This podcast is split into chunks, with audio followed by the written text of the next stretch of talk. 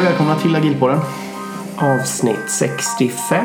Mm, idag har vi agilt beslutsfattande. Äntligen! Mm, eller hur? Kan ni få lära er hur det funkar? Ja. Eh, innan vi går in på det också, vi har med oss gäst som vi snart ska släppa in och presentera. Så ska vi tacka Informator. Precis. Informator, utbildning. Eh, Gå in på agilpodden.se. Klicka på informatorloggan. Så hittar ni ett fantastiskt kursutbud. Det finns jättemycket. Kolla runt där, anmäl er. Skriv eh, agilpodden i kommentarsfältet när ni anmäler er. Så ser de att det kommer från oss. Eh, Ja, tack Informator för att ni gör den här podden möjlig. Supertack till det. Och sen så får vi rekommendera er att köpa vår bok också. Gå in på agilpodden.se så kan man klicka sig fram. Och eller gå in på agilpodden på Instagram så finns det en länkar där i bion också. Och boken heter Agile for Business och finns eh, där böcker finns helt enkelt. Ja, Då så. välkommen Jimmy. Tack så mycket. Tack för att bjuda in mig igen. Ja, Exakt. exakt. En återvändare. Ännu en återvändare. Eh, vi sa det att det var två och ett halvt år sedan du var här tror jag. Mm, jag gissade fel med ett och ett halvt år. Ja, gjorde du faktiskt. ja, tiden, går, tiden går rätt fort ändå. Men du var här och pratade visualisering sist. Ja. Och idag ska vi prata beslut. Ja. Vad är ett beslut? Ska vi börja där? Eller ska vi börja med att presentera dig själv lite mer kanske? ja, det kan väl göra. Ja, gör det. Är bättre. Jimmy Janlén heter jag. Mm, Forna bakgrund som utvecklare och programmerare antar jag. Men sen 10-12 år tillbaka så fokuserar jag enbart på eh, först Scrum Masteri och sen agil coach och hjälpa teamledare och organisationer klura ut hur får vi alla dessa vackra idéer att fungera i praktiken i våran miljö med våra utmaningar och våra medarbetare. Och du är på CRISP ska sägas. Ja, Eh, Så om man vill hitta dig och så så kan man gå in där och så, så, Jajamän. så hittar man både blogginlägg och, och dig så att säga. och mig. Jajamän. Ja, vad är beslut Vad är beslut beslutsfattande för någonting? Ja. När jag pratar beslut med människor och med organisationer så pratar jag om beslut som fattas av grupp. Eh, om- Man kan ju prata om hur man själv, hur individer tar beslut. Men det är svårt att prata om utan att nästan bli så här hobbyfilosof. Liksom. Hur går det till när en individ tar beslut? Men jag, så jag, när jag säger beslut så menar jag en grupp samlas för att diskutera någonting och göra någonting annorlunda. Förändra en process eller ta ett beslut på A eller B. Man, det är medvetet aktiv handling av en grupp. Det är mm, omfattningen av det här begreppet beslut i det här sammanhanget. Agilt beslut tycker jag bara är konstigt begrepp men för det handlar om hur kan vi ta beslut som rimmar väl ihop med agila värderingar och en snabbfotad organisation där just det, snabbheten är avgörande för snabbt lärande, snabba leveranser och snabb kunskap. Precis, så det kan vara både då för egentligen utvecklingsteam eller ledningsgrupp eller egentligen vilken teamkonstellation som helst då. En hel organisation. Ja. Ja. Var, varför snöar du in på beslut då? För du har snöat in på det här Ja, lite, ja, det har jag väl ändå gjort. Jag pratade om det på Agila Sverige. Du har skrivit en bok om det. Det blev en blogg och en, eh, ja, eh, kanske en Youtube-video så småningom också. Det kom nog naturligt i och med att jag jobbar som agil coach och jobbar mer och mer med ledningsgrupper och styrgrupper. Och, eh, många organisationer försöker ju inte bara gruppera människor i team som arbetar tillsammans utan, utan även ledarskapet blir inspirerat och tycker att men ska inte vi också vara ett team eh, och bestämma, ta beslut tillsammans. Eh, och det har väl gjort då att jag insett att shit, det här, att ta beslut är inte så givet. Många gånger så upple- upplever jag att Scrum-teamen eller liknande övar mera på att samarbeta och ta beslut tillsammans. De är duktigare att ta beslut i grupp som ett team än vad chefer är. För många chefer i vissa organisationer har blivit chef inte för att de är grymma lagspelare utan för att de avancerat fort i hierarkin eller vad det nu må vara. Och kanske inte övat på att vara teamspelare. Och sen helt plötsligt så tycker man att nu ska vi vara ett team. Och så visar det sig att det är supersvårt att ta beslut tillsammans. Man har inte vanan i ryggraden att samarbeta och hitta en gemensam väg framåt.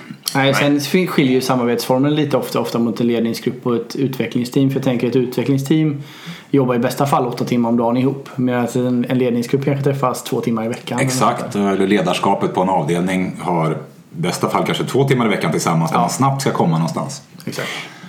Om man ska krispa det ni just sa ännu längre så är väl eh, det är väl inte team sett, om man frågar våra vänner Viktor och kompani till exempel så skulle de ju säga att en grupp som inte behöver varandra för att nå sina mål och så vidare som inte har ett gemensamt mål är ju ingen grupp och det är klart att det är svårare, det är lättare team. för en, Det är ett, team, team, nej.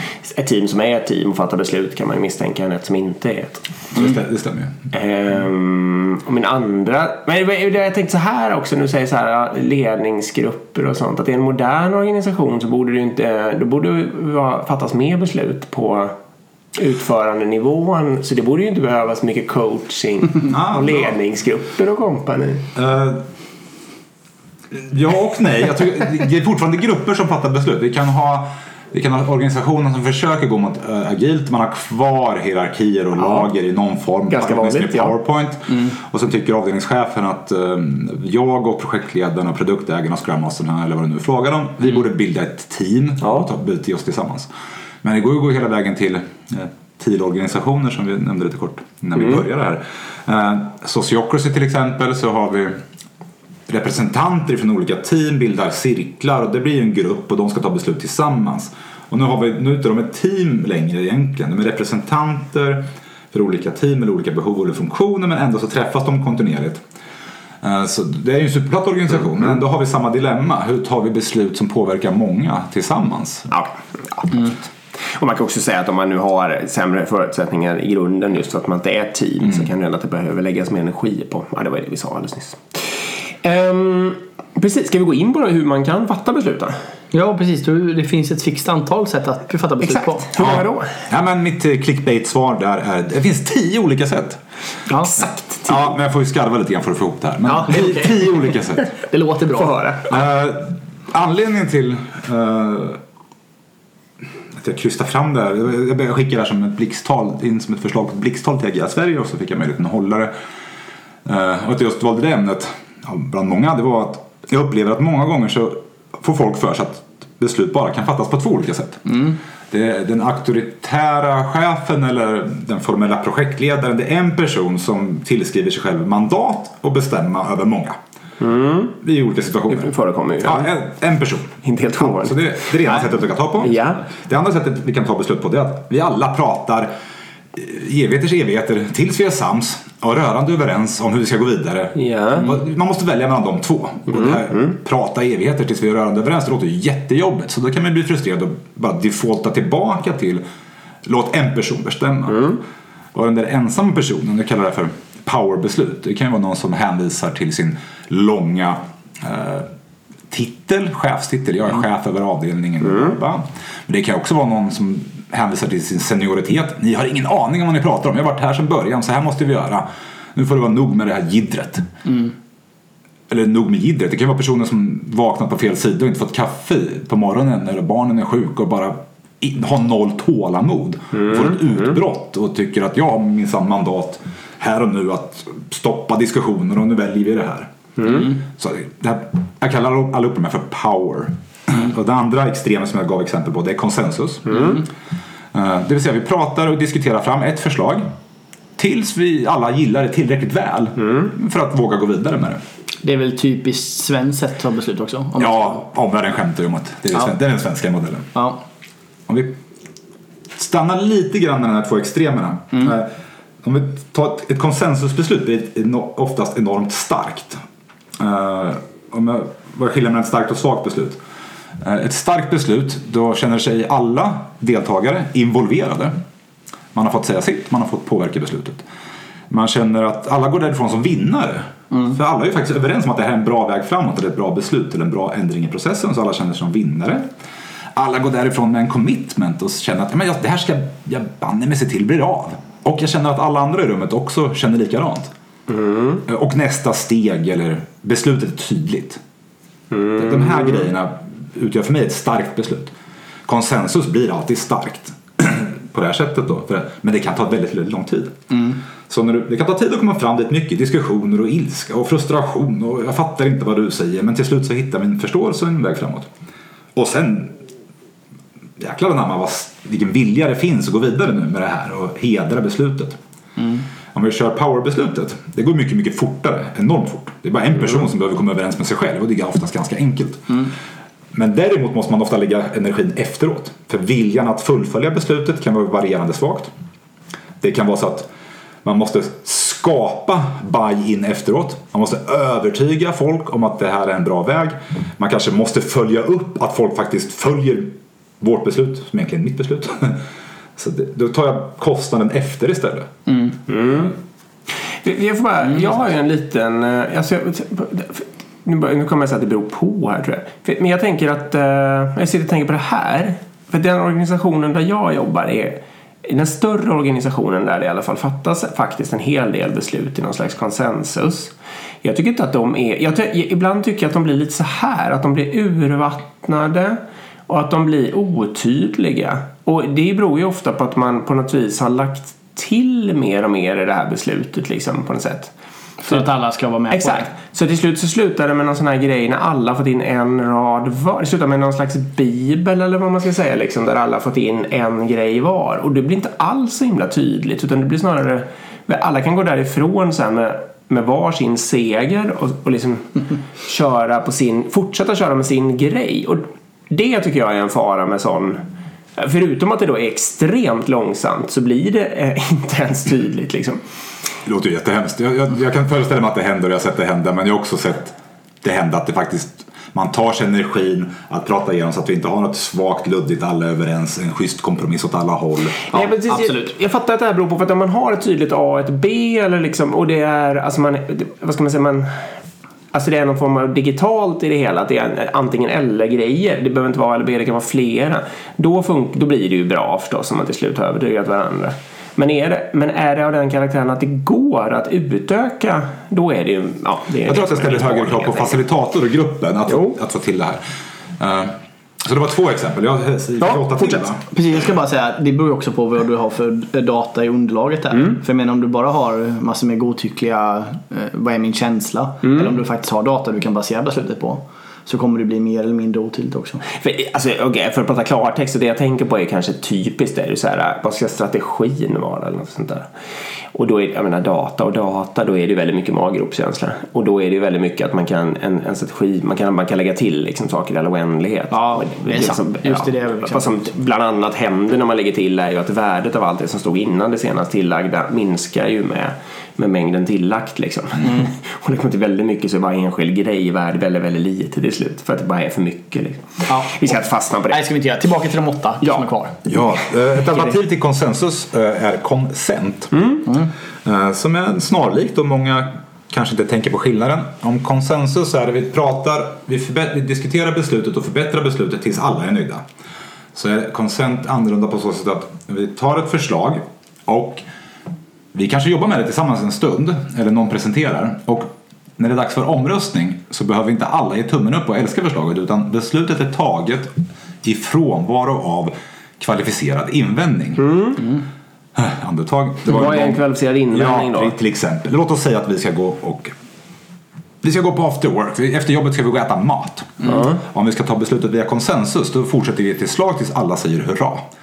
Ska vi käka pizza? Nej, jag åt pizza igår. Jaha. Eh, Thai-käk då? Mm, Jag är inte sugen.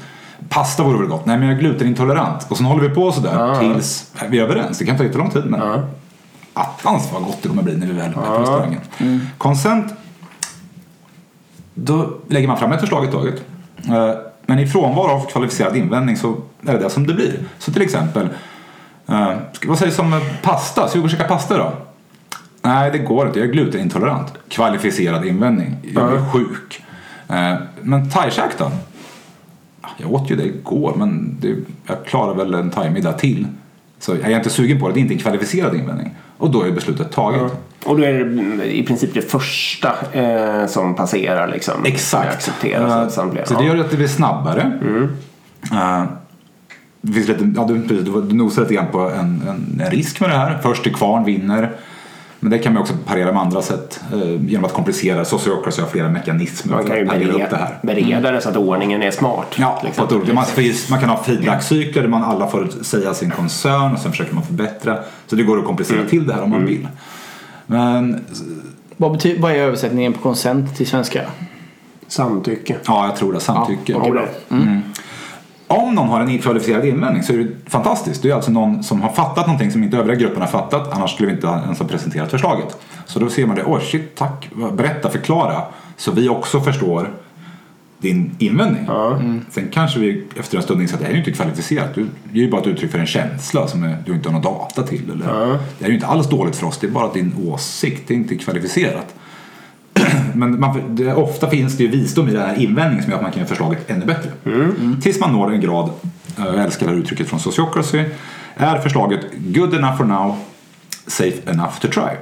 Mm. Det kanske saknas lite saker i periferin och om det här extremen händer, vad händer, hur tar vi tur med det och what if? Vi har lite sådana luckor. Mm-hmm. Men det finns det väl alltid, så är det bra nog. Och om vi skulle ta det här beslutet och köra med det och det, och det blir dåligt, vad är skadan? Mm. Om det inte är så jättestor skada eller om vi bara rullar några veckor och sen utvärderar. Då är det ju ganska, mm. min, minskar vi riskerna. Mm. Så är det good enough for now, safe enough to try. Mm. Toppen konsent. Och det är någonting jag själv förespråkar mer och mer nästan för alla team, ledarskapsgrupper och så vidare. Det är en effektivare väg. Man tar ett gemensamt beslut, man får med visdomen från teamet. Men man behöver inte fastna i den här evighetslånga diskussionen tills alla är rörande överens i kompromissernas träsk. Eh, vad heter det? Jag brukar off... Jag har inte funderat alls så här mycket som du har gjort antagligen på beslutsfattande. Men en sak som jag ofta funderar på är ju det här. Eh, jag ber människor att bedöma den största eller eh, vad heter det, om det är fel beslut, vad är då kostnaden eller risken? Snedstreck, hur, mycket, hur besvärligt är det att backa det hela och bara vara tillbaka där man var alldeles nyss. Liksom. Mm. Och då, just i den verksamheten som jag leder så slutar det ofta med att eh, det är i stort sett mest bara fasta anställningar. Det är ju de farliga besluten på det viset liksom. För de är jättesvåra att backa om man gör en misslyckad anställning. Mm. Och sen kanske tätt följt av eh, stora mjukvaruinköp då liksom, typ.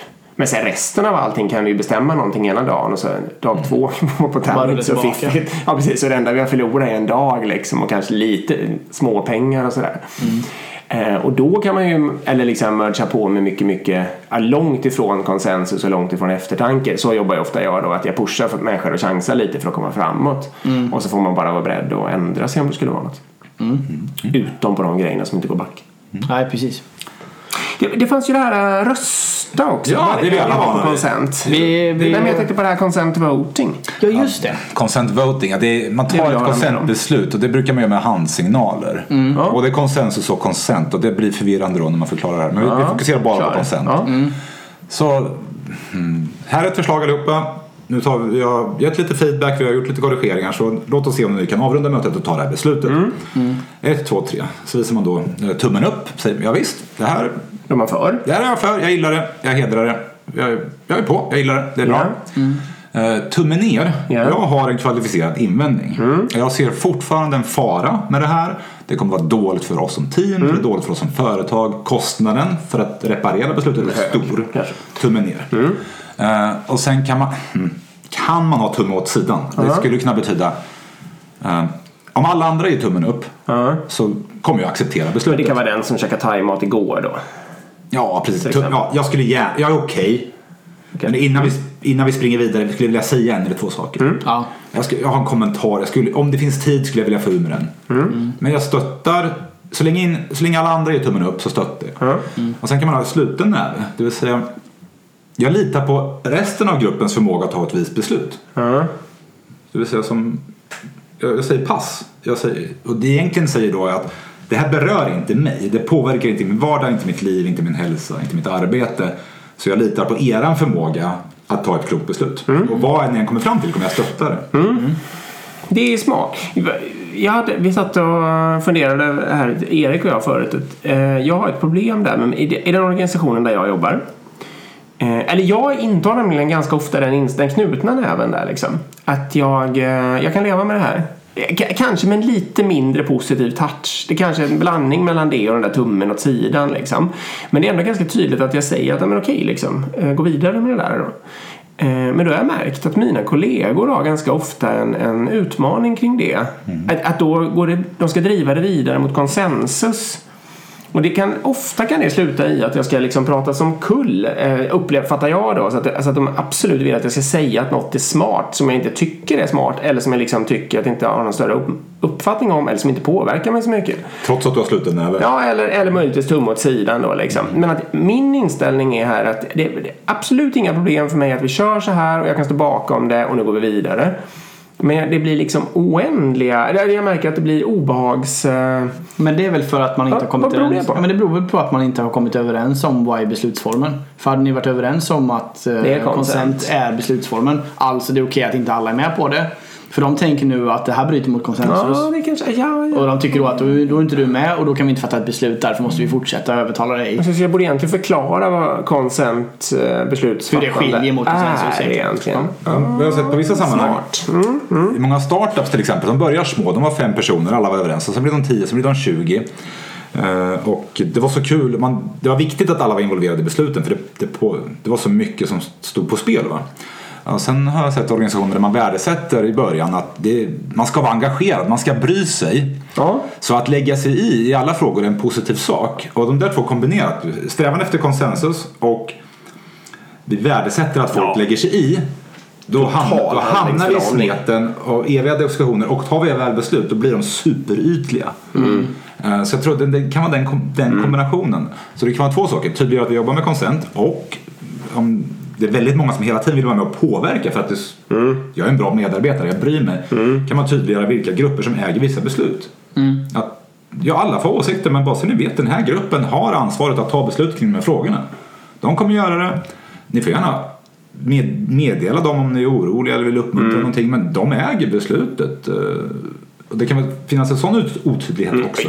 Extremt vanligt där jag jobbar tycker jag. Och, alltså, jag har ju skitsvårt för det också att man, eh, att det här, alltså, kalla det vad du vill, men proffstycka eller liksom att människor ska saker som egentligen inte påverkar dem så ska de i alla fall sitta och ha åsikter i all oändlighet och, när man istället hade kunnat bara, ja men låt de människorna där autonomt som, som faktiskt är påverkade av det här ta sitt eget beslut och gå vidare och så se vad som händer liksom. Ja, Ja. Sitta och ranta om det. Det är större organisatoriska, kulturella frågor vi kommer Ja, på nu. va? jo, jo. Nummer fyra listan, eh, omröstning. Populäraste alternativet vinner. Det här är vi vana vid. Ja, precis. Men, och den måste ju finnas i 50-11 twist. Man kan ju ha Ja. majoritet och kvalificerad majoritet och sånt där. Ja, det finns ju 100%. tre varianter. Kanske, vi, har, fem alternativ. Vi är tio som ska rösta. Den som får flest prickar vinner. Nu kan du visa På att, en omgång ja. ja, nu kan du visa att den, den vinnaren kanske bara fick tre prickar. Ja. De andra fick en eller två. Ska man ställa om och två eller Ja, nej, kan vi komma överens om nej, flest vinner. Så Mm. tre prickar vann. Det är ju ganska svagt va? För nu är det tre, sju av tio Som kanske hade mot. inte det här som favorit. Sen kan vi göra spetsa till det så vi kan säga nej men vi tar inte beslut om vi inte har stark majoritet eller mer än 50 procent.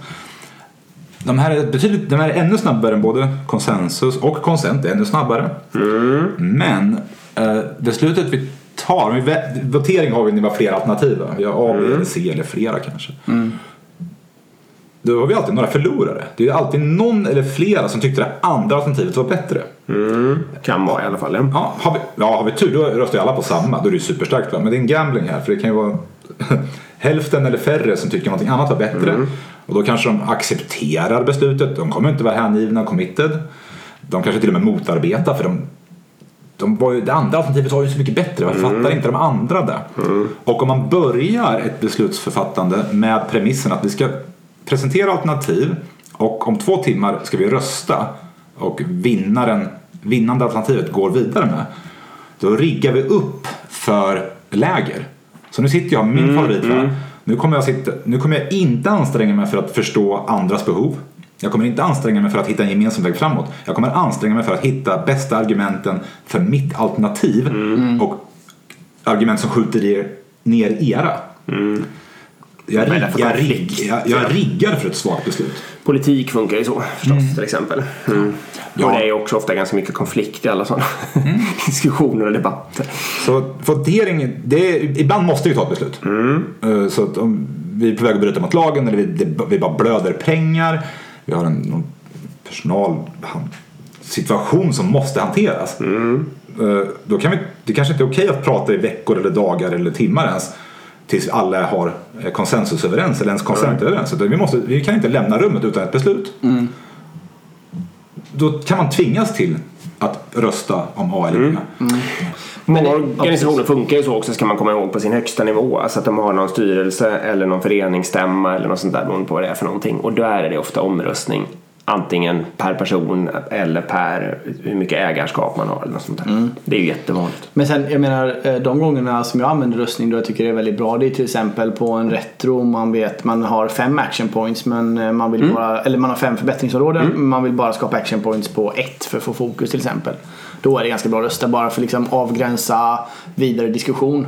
Eh, Intressant exempel. För säg att vi har fem förbättringsförslag. Alla förslagen är antagligen bra förslag som kommer göra tillvaron lite bättre. Så vi kan inte, här kan vi inte riktigt göra fel val. Det- Man kan ju argumentera för att det här förslaget hade mer impact än det. Men alla förbättrar tillvaron. Så det gör jag själv ofta. Ja, men nu har vi 20 förslag. Prickrösta.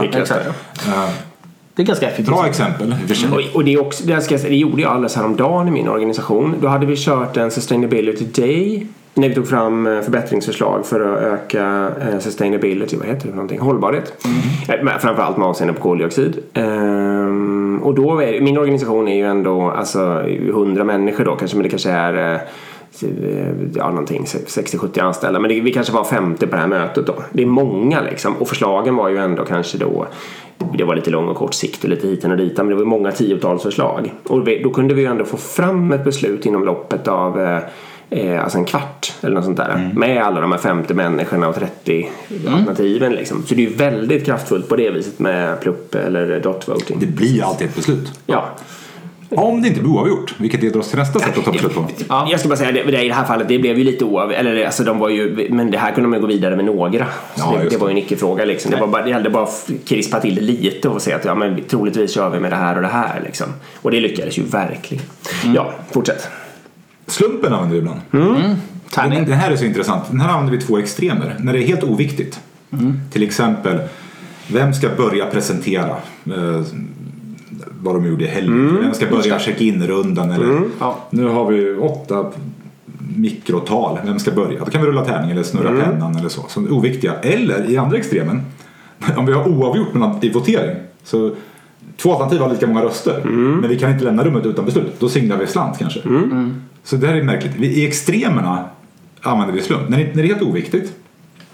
Eller när vi måste ta ett beslut och det är oavgjort. Så det gör vi ibland. Vi tar beslut via slumpen. Ehm, Men det kan väl vara ganska smart. Ja, ibland. jo, det, det är ett sätt. Det är snabbt. Ja, precis. Det är alltid snabbt. Ja, det är supersnabbt. Hur starkt är det då? Nej, det är ju supersvagt. Ja, bägge, men i ena fallet så måste vi. I andra fallet var det inte viktigt.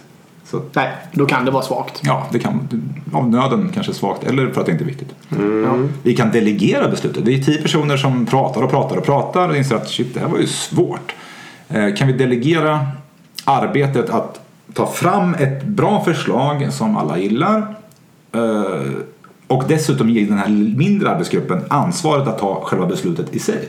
Det- Man delegerar arbete och beslutsmandat. Eh, För att det ska kännas okej, då är det bäst att nominera medlemmarna till den här mindre gruppen. För då har vi säkerställt att de har förtroende. Sen kanske vi kan be dem att innan ni tar det slutgiltiga beslutet visa upp ert resonemang så vi får ge feedback. Alltså, Man kan delegera. Men nu blir det fraktalt. Den gruppen i sin tur måste ju bestämma hur de tar beslut. Ja, Konsensus, konsent, votering eller slump och så vidare. Så det blir fraktalt. Meta. Meta blir det. En annan som... Men men jag fattar, det är ju en, den metoden måste vara väldigt kraft. Om det är en lite för stor församling och lite för mycket känslor men det ändå finns någon stark trust i grunden på något sätt. Då måste det vara ett väldigt bra sätt att lösa det på. Jag tror en outnyttjad eh, resurs eller verktyg. Jag Att, att nominera en grupp man, mindre grupp man litar på. Förhoppningsvis är det olika över tiden så att fler känner att jag är med och påverkar på riktigt. Man kan få input från många men beslutet går fortare. Ja, det är smart. Ja, men det kan också vara självorganiserat just att om man har eh, tillbaka till förbättringsgrejer. Om man skulle ha det fyra stycken förbättringsgrejer och man vill göra alla. Att låta då ett, eh, en grupp människor självorganisera kring de här fyra förbättringsåtgärderna. Och de får också mandat att ta beslut och ändra de här grejerna. Då får man ju de som liksom brinner för det och de som är intresserade av att ta det och alla får välja vad man själv tycker är viktigast. Liksom. Och om inte någon lapp får några personer så kan man ju stryka den då. Rimligt. Närbesläktat med delegering är ju någonting behöver göras eller utföras eh, av en person eller en grupp. Då kan man göra det på lite tre olika sätt. Va? Man kan fråga vilka frivilliga har vi? Vilka skulle vilja? Eh, Ja, jag vill, jag vill. Jag är passionerad, jag vill det jag kan. Man kan nominera, man föreslår en kompis. Bara, jag har förtroende för Maria här. Hon har gjort liknande saker förut och jag tycker hon är grym och vass. Jag tror att hon skulle göra ett bra jobb. Jag argumenterar och nominerar. Jag utpekar, jag är chef. Ja, men Erik, du har, väl mass- du har väl lite tid nästa vecka? Du kan väl ta itu med det här va? Ja, det fixar du. Men den lägger jag under power för då tillskriver jag mig själv mandat att utöva grupptryck eller kontrollera och manipulera. Eh, Fråga efter frivilliga kontra nominera har både styrkor och svagheter. Eh, Fråga efter frivilliga. Du får passion förhoppningsvis. Men Det är säkert hela gruppen litar på personens kompetens eller förmåga. Men du får passionen. Nominering. Någon kanske nomineras och får Svarte Petter eller blir nominerad med fina skäl men vill inte med sin grupptryck. Eller tvärtom. Va, wow, nominerar ni mig? Sen växer man liksom med rollen. Man känner liksom hedrad och så vill man på grund av det göra ett bra jobb. Men återigen här, det, det är bara ytterligare sätt att ta beslut på det. det. Och att variera tror jag är bra. Inte alltid fråga efter frivilliga, inte alltid peka ut, inte alltid nominera. Men variera mellan de här så skapar man mer dynamik och engagemang. Nominering måste vara ett bra sätt att komma vidare. Eh, Alltså om man har fastnat lite. Frivillig är ju, det är ju, är ju ett bra sätt om man, eh, vad ska man säga, när det är bara- är enbart positiva beslut. Alltså lite som vi sa det där med förbättringsåtgärder. När alla alternativen är bra. Då, måste du, då är det ju alltid ett kraftfullt sätt. Det var ju det du sa, sen sitta upp i det. Eh, Mm. Sa jag. Ja, det, du var inne på det spåret. Okej. Nej men om, man har, alltså, om, om alla grejerna är, är- skulle skapa en fördel då, då är det ju bättre att den människan som ska göra något på riktigt får välja sin bebis. Då blir det ju energi liksom och framåtdrift på ett enkelt sätt. Men jag tror man, man kan använda delegering vid, även vid hårdare där det finns dåliga alternativ också. Mm, ja men delegering är en annan sak. Ja. Men frivillighets... För det var väl två Ja, olika ja, din. ja, precis. Okej, bra. Allmän Frivillighets... Ja men då köper jag det. Ja. Nu ska vi se, nu är vi uppe i nio tror jag. Ja, precis. Ja. Ja, Oj, får du ja, jag jag, jag, stoppar ju in eh, peka ut eh, under power. För jag, Ja. jag har skrivit till, så det blir fortfarande bara åtta där. Aha, okej, okej. Nio är en liten fusk kanske, status quo. Eh, Ja. Vi accepterar att vi misslyckas ta beslut och vi, vi tillåter imorgon vara likadan som igår. Ja. Vad är alternativet? Jo, alternativet är att vi samlar upp mer energi, bokar ett nytt möte, förlänger en kvart, en halvtimme. Så att acceptera status quo är någon form av passivt aktivt beslut på Ja. något vänster. Va? Eh, men hur kommer vi till det? Nu blir det faktiskt, är det röstning? Är det bara ger vi upp? Är tiden slut? Och så vidare.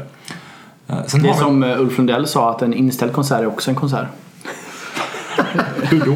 För vem? Jag vet inte. Men det blir lite, alltså att, att inte ta ett beslut kan också vara ett beslut. Ja, det, jag, jag har ju åsikter om det. Jag har åsikter om allt märker jag här. Nej men status quo är ju, eh, för, för många skulle ju uppfatta det då som att man, jag vet inte, som ett icke-beslut eller vad man ska säga. Men jag tycker verkligen att det är ett beslut och om man har en organisation som är lite Eh, vad ska man säga som, där, det, där, som är, där det är dåligt. Där, något inte liksom, där det finns stor förbättringspotential av någon anledning. Liksom, eller att det är en konservativ organisation. Då är ofta det det absolut sämsta beslutet. Det skulle liksom, man har de här 25 människorna i rummet. Allas idé är bättre än status quo. Det kan ju vara så i alla fall. Liksom. Och då är det ja precis det är ju en metod. Det håller För jag att vi ska absolut komma med om. ur den fällan Men så man- måste någon tycka att det är värt extra energi att driva till omröstning eller konsent. Och i frånvaro av någon som har den där energin eller vill argumentera för att status quo inte är okej så blir det ett aktivt handlande. Va? Och ibland så finns ju inte det. Mm. Men det- Energin är slut och tiden är slut. Det är ju en, ett, en kulturfråga eller ett ställningstagande som den här organisationen på något vis har fastnat i eller gjort tidigare eller vad man ska säga. Man kan ju ha en sån kultur att status quo aldrig vinner liksom. Eh, alltså att, att så fort någon vill göra någonting så då får den rätt eh, om, om de andra inte orkar argumentera. Alltså att man måste argumentera lika mycket för status quo. Man kan ju bygga en organisation eller en grupp på det viset också. Och det kanske är lite mer så som, alltså jag tenderar kanske att jobba, så här i min familj så här, jobbar vi med så, jag och barnen liksom. Man kan inte bara sitta och alltså, passivt vänta ut eller, eller bara vägra liksom utan det är lika eller det är ju sämre, det är ofta sämre. Liksom. Jag är tycker det. konsent pas- parerar det här på ett snyggt sätt. När någon kommer med ett förslag, och oftast eh, ibland så kan det vara så att någon som kom, först kommer med förslaget får en chans att presentera. Och i frånvaro av kvalificerad invändning så blir det förslaget godtagbart. va? Det vill säga det, det är inbyggt att det är så enkelt att förändra status quo. Det är ganska enkelt om det inte är kvalificerad invändning. Då måste vi kanske förbättra lite hänsyn till någonting eller minska beslutets omfattning eller korta ner experimenttiden och sånt där. Så att konsent är ett sätt att kringgå den där Ja, samma lika-fällan. Typ, Absolut, men, men jag menar man kan lika gärna om man säger att status om man, om man tänker sig om vi tänker oss AB-scenariot då liksom och där eh, A är status quo eh, då kan man ju säga att man lika gärna kan ha en kvalificerad invändning mot A liksom. Det är lite min poäng. Det är att rigga systemet och det där låter som en konsentomröstning. att de är lika allvarliga. Nej men jag är allergisk helt enkelt mot eh, alltså det här att fortsätta imorgon som man gjorde igår. Liksom. Att det skulle ha någon... Och, nu, nu går jag igång. Nej, men det- det kan- ja. För att hela den här all gammal projektmetodik och alla, alla eländiga alltså projektdefinitioner och allt beslut. Sånt gammalt beslutsfattande som, som vi vet, stora delar av organisationen vet är helt idiotiskt. Det grundar ju sig lite på det här mänskliga beteendet att det jag inte fick kritik för igår, det fortsätter jag med imorgon. Och det är ju en slags status quo-tänkande. Och det är ju jättedåligt för stora liksom, organisationer som vill vinna i framtiden och tjäna pengar eller skapa en bättre planet eller både och. Liksom. Ja, Men det, men det är fortfarande, det är fortfarande eh, ett, en beslutsform. Sen om den är... Ja, ja, ja, ja, alltså, ja, ja, Så, så här, beslutsformen i sig behöver inte vara dålig men ofta kan det generera ett dåligt resultat. Ja, det och säga. min poäng är att jag tror att man tjänar på att odla organisationskulturer eller liksom strukturer där status quo är precis det är bara ett alternativ bland alla hela tiden. Liksom. Tumme upp på den. Att, Det är min poäng. För vissa grupper, för att samla den här energin, att komma loss ifrån status quo. Alltså man, nu, förslaget gick inte igenom, ingen är nöjd just nu. Det var därför vi har träffats. Så A, B eller C, inget fick någon stor majoritet eller mitt konsentförslag som jag presenterade gick inte igenom. Att i det här läget och upprepa status quo. Om vi inte förändrar någonting, om vi inte tar ett beslut om att göra någonting annorlunda bara så alla vet så kommer det här fortsätta gälla. Och ibland räcker det för att samla energi i rummet, inte acceptera ett misslyckande att ta beslut och det kan pusha gruppen framåt. Eh, Så det, man- det kan både vara en, en utgång och ett verktyg för att hjälpa gruppen framåt. Precis. Nej, Jag är väl inne på att jag helt enkelt ofta tror att det är bättre att ha en dragning då mot rena omröstningar och grejer om man märker att man ofta hamnar i status quo. Om man ofta gör det så håller jag Ja. med om det. Absolut. Eh, helt enkelt. Men absolut, jag håller med om att det är en metod. Yes. Ja, men det är bra. Jag, jag. Jag, är inne på samma spår. För att som organisation måste man hela tiden prova nya saker, experimentera. Inte bara med produkter och tjänster utan sättet att jobba på. Så Jag föredrar, jag föredrar ju hellre många experiment än, än några få trygga säkra. liksom. Exakt. Och sen så kan man ju fråga varför kan vi inte, alltså varför har vi inte data att ta beslut och varför har vi inte rätt underlag och alltså. Och jag menar, om man ofta hamnar i det så. Jag kan inte vara tyst. Nej, det är okej. nej, men- ja, men jag menar också, tänk efter om man drar den här status quo-grej, att, att det skulle vara något tryggt och bra med det i längden. Eh, då hamnar man, varför, eh, ja men bra, det gör vi som på stenåldern. Jag menar, det är ju det, det, det är ju liksom status quo. Vem är du arg på? Har någon runt bordet här uttryckt? Nej, jag är, inte, jag är absolut inte arg på ingen.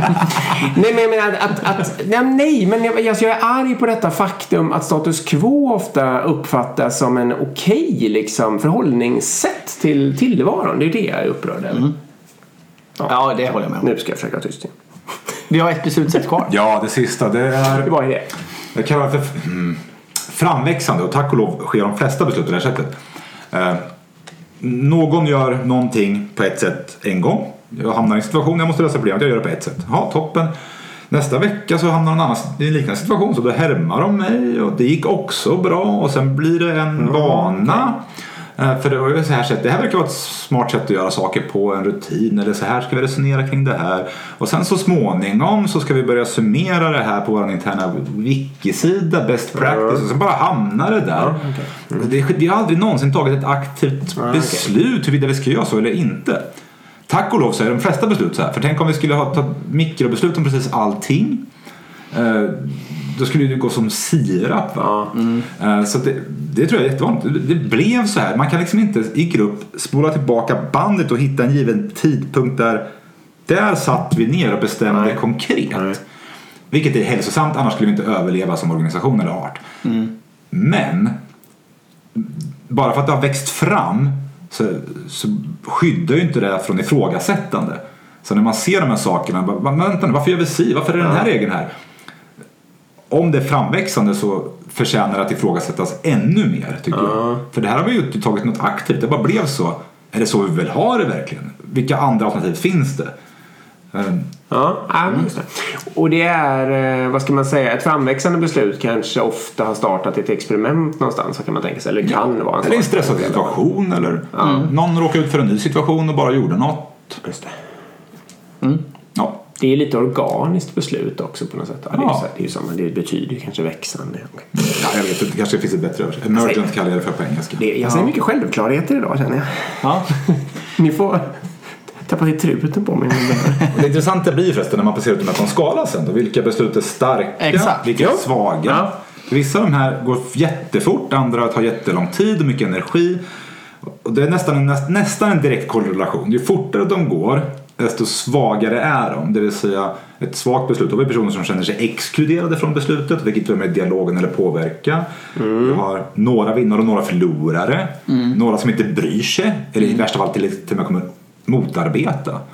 Eh, Så ju fortare är det, desto större risken att det är ett svagt beslut och desto längre. Men att alltid ta konsensusbeslut, då lägger man enormt mycket tid på oviktiga saker. Varför ska vi gå och käka middag idag? Mm, Rulla tärning, alla får skriva ett förslag. Vi dör inte.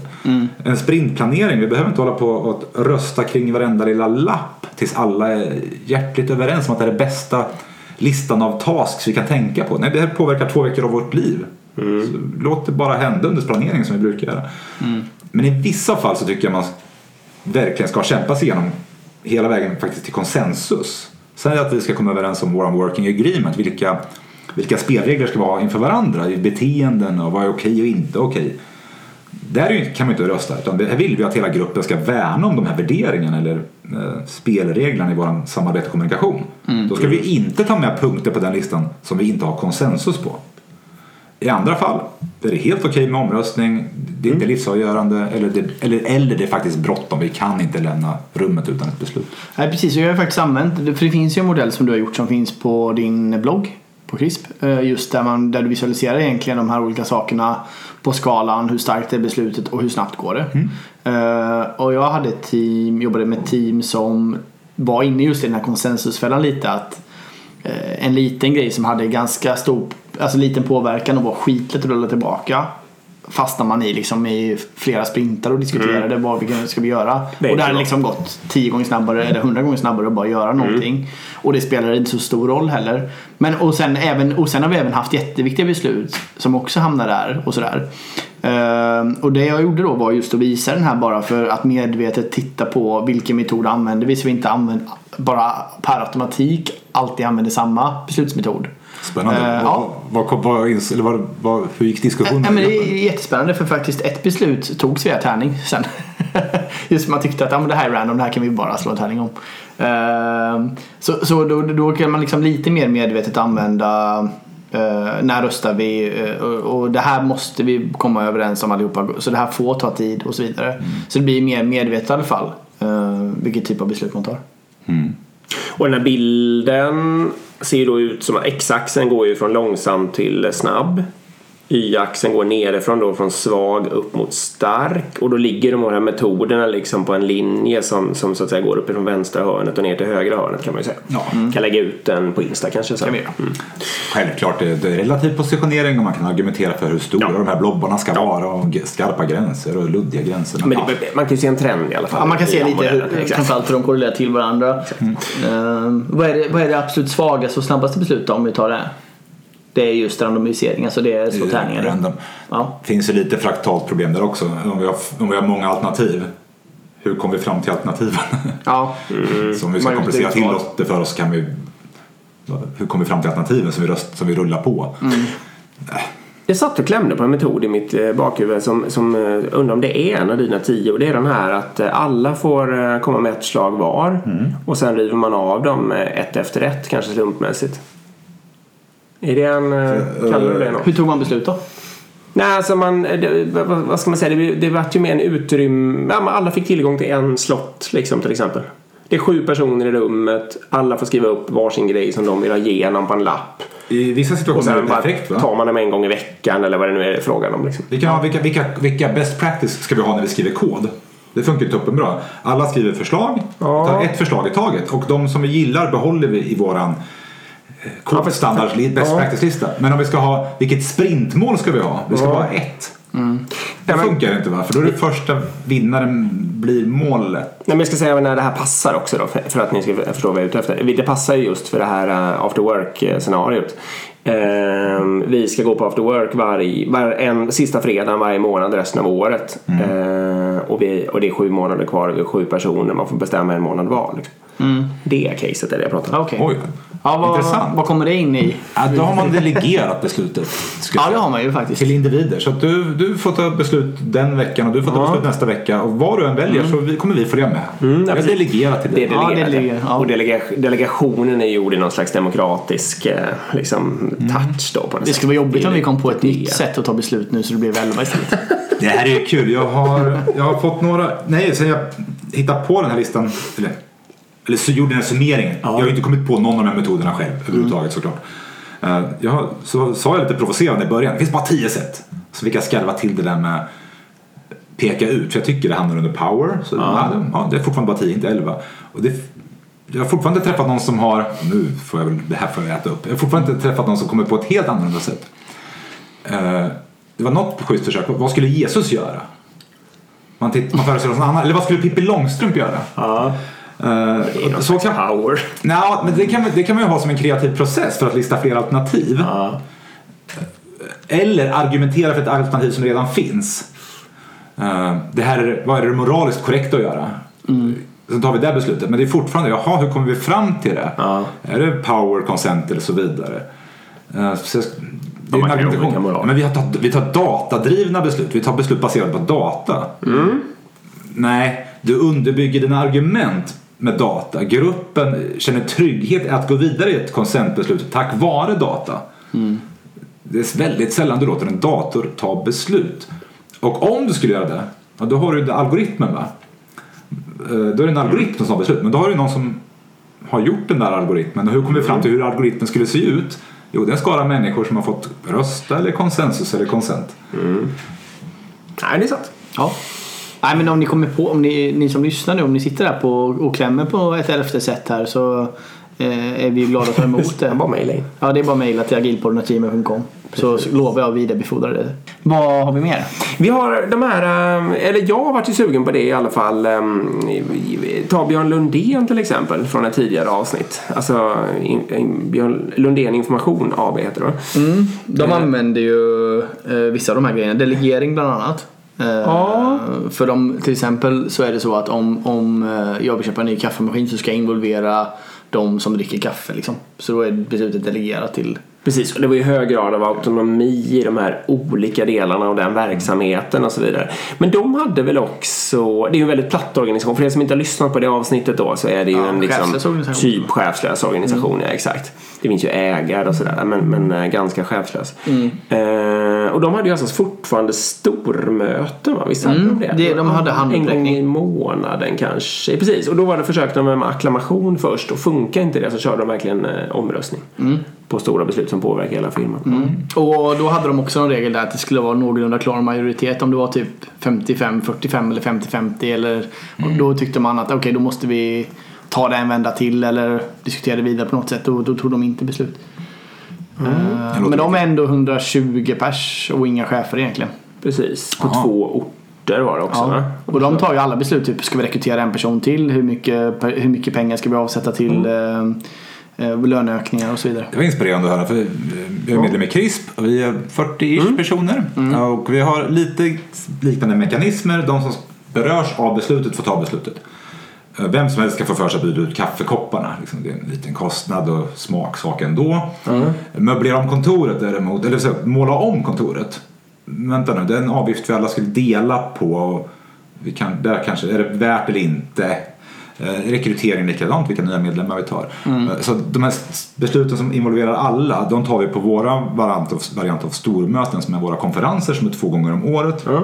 Eh, Det är open space diskussioner, sen har vi träffas vi i cirkel där förslag presenteras som berör alla. Där röstar vi med konsent. Sen, Men många gånger så är presentationen från, från Open Space-gruppen att vi pratade om det här och vi tog det här beslutet. Så! Men ibland så är det, nej vi kände inte att vi hade mandat, vi vill ta det hela gruppen. Röstar ni då med tummar? Alltså visuellt? Jajamän, vi har, många, vi har jättemånga handsignaler. Och hur många krispare finns det? 40-ish, 38. Så alla kan se vad alla, någon får ansvar för att räkna och hålla på då liksom, eller hur? Ja, konsent behöver man inte räkna, det är bara att leta efter tummar ner. Ja, just det. Okej, och så håller ni på tills ni inte har någon tumme ner. Några få fall, de är extremt få där vi har liksom fallit tillbaka på votering för att komma ur en, en situation vi inte kan vara kvar i.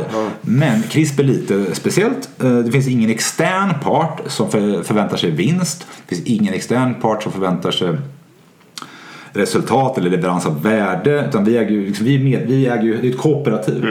Så för oss, för att koppla tillbaka till din frustration tidigare om status quo. Status quo är acceptabelt för oss. Ja. Det finns ingen skada skedd. Men jag kan som individ kan vara djupt frustrerad över att det här inte förslaget gick igenom eller det här inte blir annorlunda. Men eh, Det mesta är rätt smart redan liksom. Ja, det är okej. Det är klart det kan bli bättre. Status quo är okej för oss. Vilket gör det möjligt för oss att träffas så pass sällan och ha konsent eh, beslutsmodellen kvar trots att det är 40 personer i en cirkel. Alltså 40 personer, det är ganska hög chans att det är någon som ger tummen ner. Va? Kan man tycka. Ja, det beror på. Beror. Men det är ju hoppfullt att höra att 120 personer fortfarande kan jobba i superplatt utan chefskap men ändå ta beslut. Så det, Ja, det går. det var inspirerande att höra. Ja, det är otroligt häftigt. Du får lyssna på det avsnittet helt enkelt. Finns det avsnitt där vi träffar grundaren av det företaget. Vi nämnde ju TIL också, men vi kanske inte nämnde vad det var för slags. Det är väl också ganska hög grad av delegerade beslut i en TIL-organisation om jag har fattat det rätt. Eller? eller? Ja. Det- Jag tror man kan beskriva många olika typer av organisationer som TIL. Det är mer vilka egenskaper de organisatoriskt har. Men Sociocracy till exempel är väl ett exempel på eh, ska man, organisationsmall. Ja, Holocracy är en striktare, mer preskriberad pre, säger, förklarande modell. Men eh, där man organiserar sig i cirklar. Man kanske jobbar i team eller cirklar med ett syfte. Sen när vi har gränsöverskridande ämnen så har vi en, en cirkel vars medlemmar består av representanter från andra cirklar. Så det är platt, men vi har ändå delegerat man- beslutsmandat till en mindre grupp. Mm. Sociocracy kallas för cirkel. Eh, Men återigen, där blir det viktigt. Hur fattar vi beslut där? Och varje cirkel har ju autonom och får välja själv hur man jobbar och vilket sätt man tar beslut. Coolt. ja, supercoolt. Här var Har du något mer Ja, precis. eh, du vill lägga till? Ska vi runda? Jag vill bara sluta tro på att det finns två sätt att ta beslut på. Ja. Chefen bestämmer eller alla pratar i evigheter. Bägge två har si- sina fall där plats. det sin plats. Men det finns så många fler att välja på.